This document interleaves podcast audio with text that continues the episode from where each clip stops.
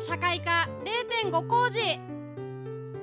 さあ一工事が始まる前の学生にも聞いてほしい0.5工事の時間です。さあそれではあっちゃんさん改めまして本日のテーマよろしくお願いします。はい。今日はですねえー、っと子供に対しての、まあ、暴力であったりとか、うん。まあ、不適切な関わりそういったものがこう閉じた空間の中で起きてしまった時に、まあ、我々大人はねどんなことができるのかどういうふうなことをねすることによって、まあ、再発防止とかねそういったことを防い防いで、まあ、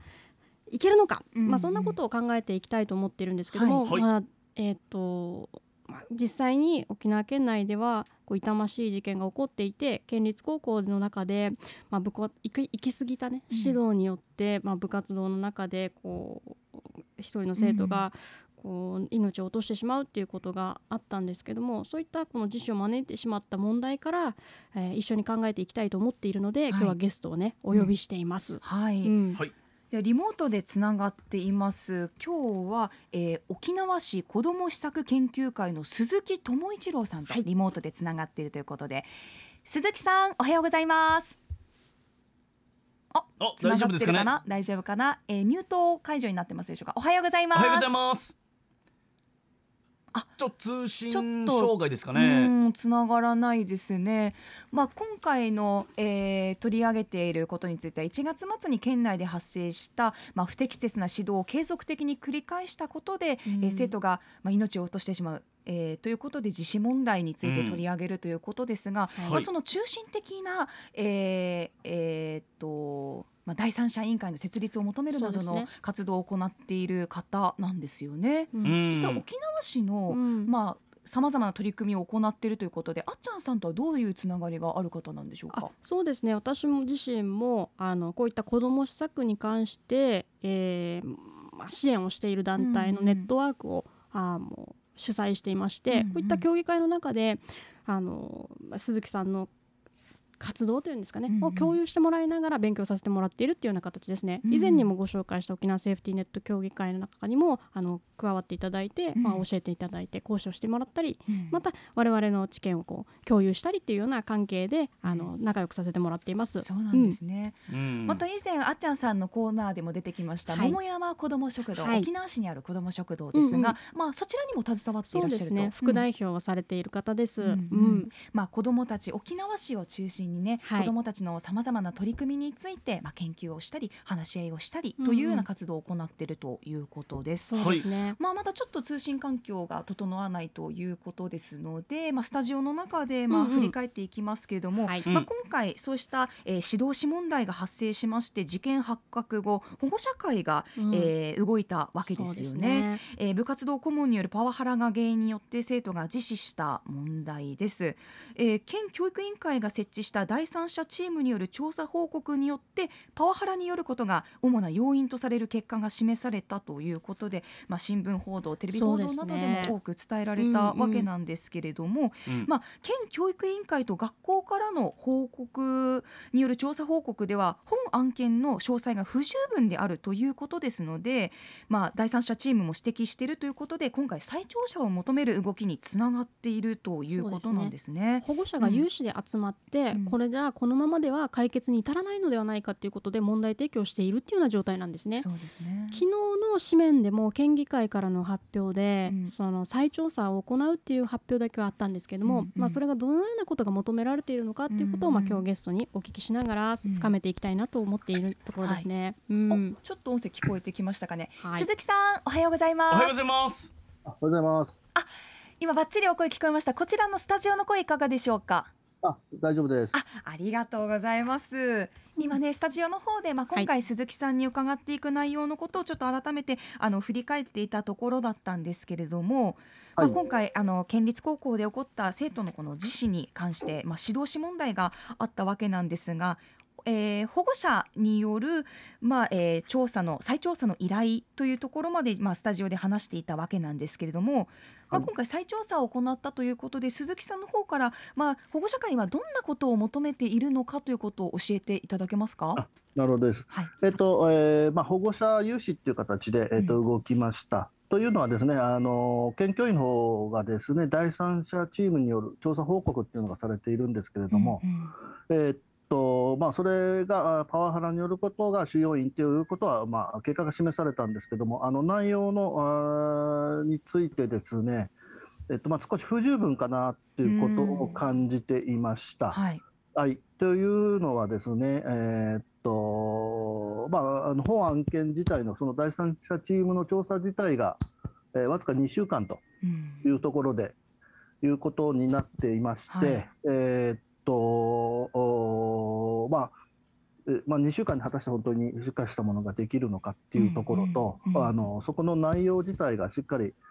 えーご遺族も含めて保護者、えー当該個々の保護者にもしっかり説明がされているかっていうところでは、まあ、非常に大きな疑問があるというところで、うん。えーということから、うんとまあ、県教委が、えー設置する第三者チームではなくて、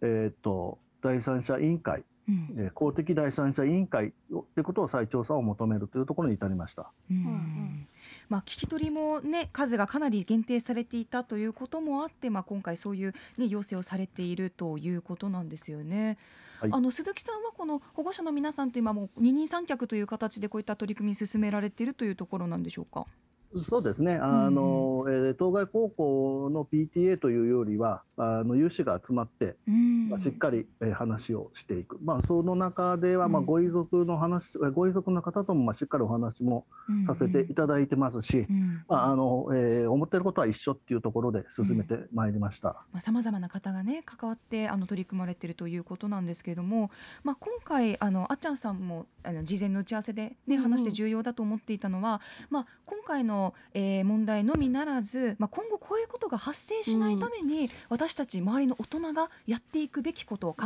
えていくべきこと、必要なことについて鈴木さんにお話を伺いたいんですけれども、まあ、あ。取り組みなど通されて今どういうふうに感じていらっしゃいますか？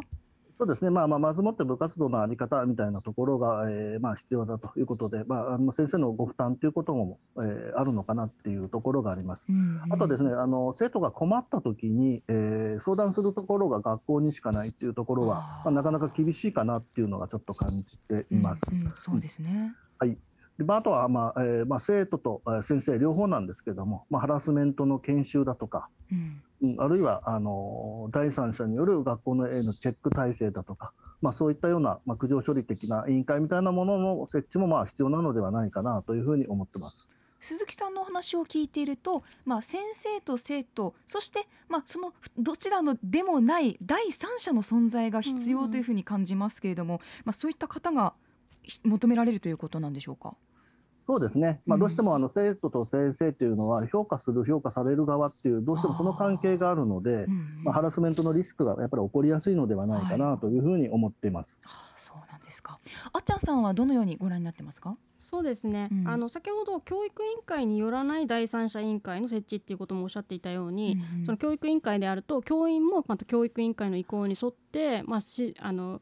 こう関係性が出てきてしまうので、そこからも外した形で第三者委員会を作るっていうことは、あの非常に重要な点だなと思っています。はい。またこれどこでも起きてしまうことであり得ることだからこそ、こういったせ窓口の設置であったりとか体制のルール作りの徹底であったりとかこのに人間の要因によらないような形でこれをどうやって歯止めをかけていくのかっていうことをまあおっしゃってるんですよね。うんうん。もちろんその窓口の体制っていうのも外に出ていくうん。問題を出していく。うん。これ今回教員が相手だったから外部に出ているんですけれどもそうじゃないことも起こりうるので、うん。どういうふうにしてたくさんの大人が関わってうん。チェック体制をしていくのかっていうことがあうん。の非常に重要な点だなと思います。うん、こうした県内の部活動、まあ、先生たちのね、まあ、うん業務方の問題もあって、まあ、外部指導者を入れるということもありました。そ,、れについてこうメリットデメリット両方あると思うんですよね。そうですね。そのメリットをこういかに増やしていけるかっていうのは、まあ、そのじゃあ学校で頑張ってくださいよではなくて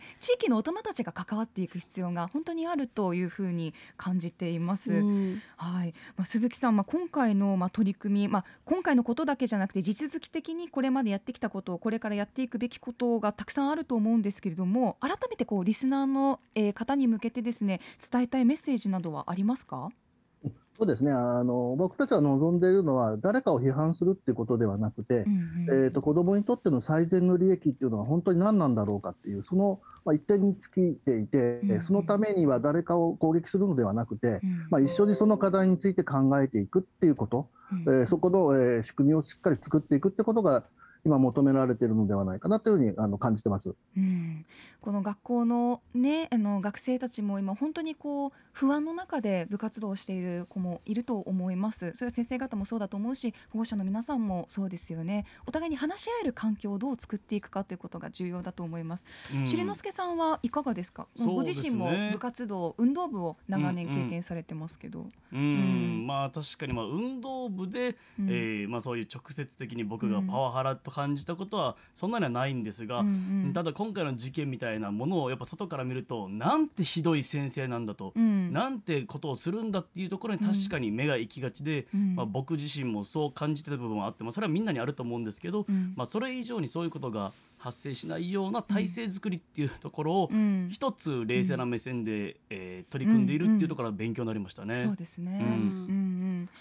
改めてあっちゃんさんこうした問題が発生しないためにもやっぱこうリスナーの私たち聞いてることがまずアクションできることってどんなところがあるんですかね？そうですね。まあ二つあると思うんですけど、一つはあのこれもあの鈴木さんに教えていただいたんですけど、もうすでに長野県では子ども支援委員会というような取り組みで実際に第三者機関を作ろうとしている動きがあるそうなんですね。うんはい、で他